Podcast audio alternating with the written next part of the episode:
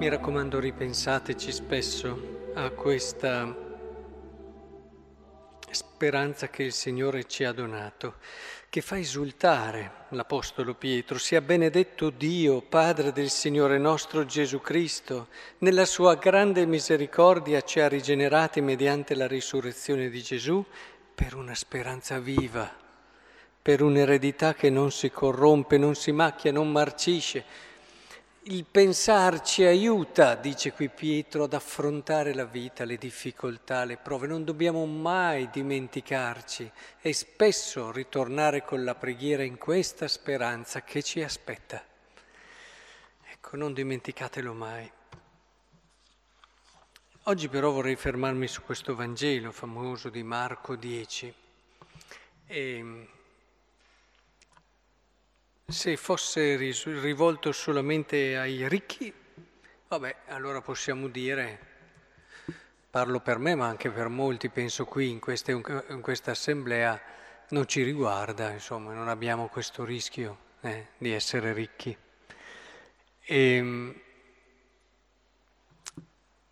però questo è un Vangelo che non è stato eh, pensato da Dio solo per i ricchi, è stato pensato anche per noi ed è bene che ci fermiamo un attimo e non solo perché eh, si richiama alla santità, quanti commenti su questo e ormai gli studiosi sono tutti d'accordo che eh, la santità è la chiamata di tutti. E, e quindi di non accontentarsi a essere dei bravi che osservano i comandamenti senza cogliere l'anelito, la tensione alla santità che è per ognuno di noi. Ecco, io credo che questo Vangelo però parli a tutti noi proprio perché ci fa entrare in una logica di povertà, eh, quella povertà di cui si parla anche nelle beatitudini, beati i poveri in spirito, una, e ci mette in guardia, diciamo meglio, verso una ricchezza che possiamo avere tutti, ahimè, che è quella di fare le opere buone, sentendosi bravi e ricchi delle proprie opere buone. Se c'è una cosa che ci allontana dalla verità, e dall'essenza del cristianesimo è quella di comportarci bene e sentirci a posto perché abbiamo fatto tutto quello che dovevamo. Voi direte molto umana, certo, è un atteggiamento molto umano, ma qui stiamo parlando dell'essenza del cristianesimo, che se in tante cose ci richiama l'umanità, però la eleva e ne dà un orizzonte nuovo cioè se noi ci rivolgiamo dicendo ci siamo comportati bene, ci fermiamo al nostro comportarci bene, perdiamo tutto. E cos'è questo tutto? Tutto è, è Lui, è Lui. Vi faccio alcuni esempi. Una persona prega e ha pregato proprio bene ed è contenta perché ha pregato bene. Eh, è tutta solo su se stessa, sul fatto che è stata raccolta, non si è distratta, ha detto dei bei pensieri e così via. Ma Gesù dov'era? Eh, ha perso la cosa più importante, l'incontro con Lui, troppo attenta e preoccupata di quello che faceva lei.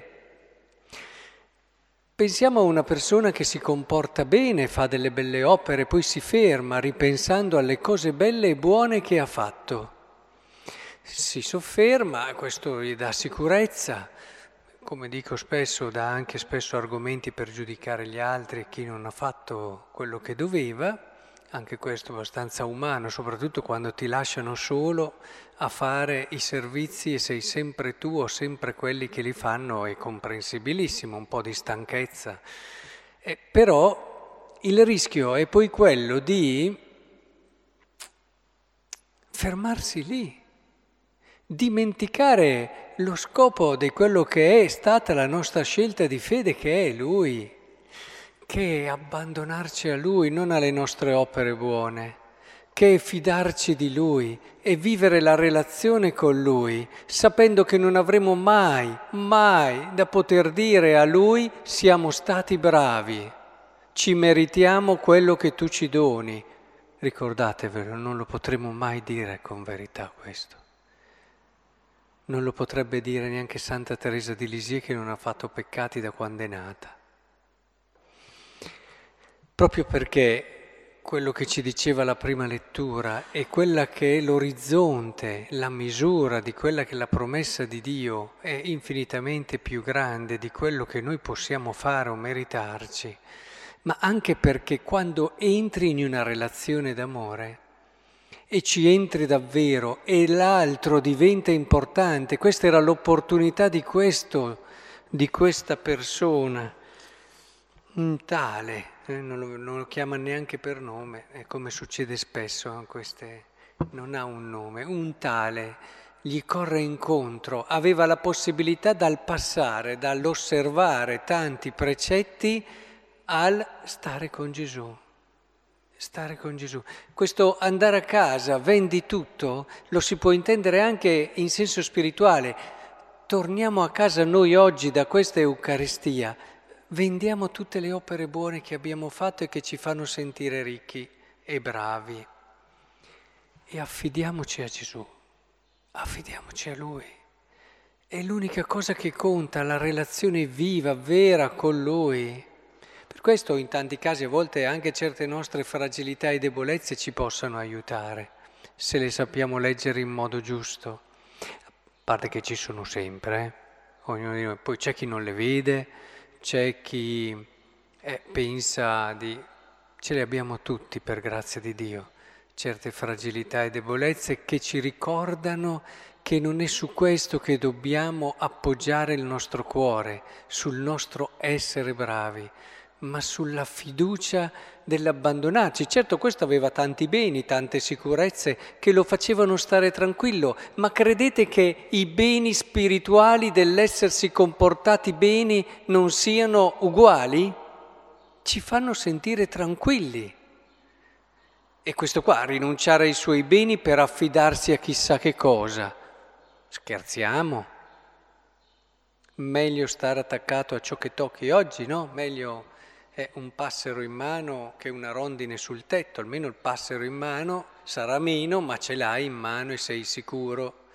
Ora, anche il nostro esserci comportati bene è un elemento che ci dà sicurezza, ci dà tranquillità e lasciarlo per affidarci alla relazione con Lui, dove non dobbiamo e non possiamo più appoggiarci sulle nostre opere, ma solo su di Lui, eh, non è facile saremo sempre tentati come questo tale a ritornare, ritornare. Abbiate fiducia. Il Signore, dopo le opere buone arrivano, ne fate anche di più.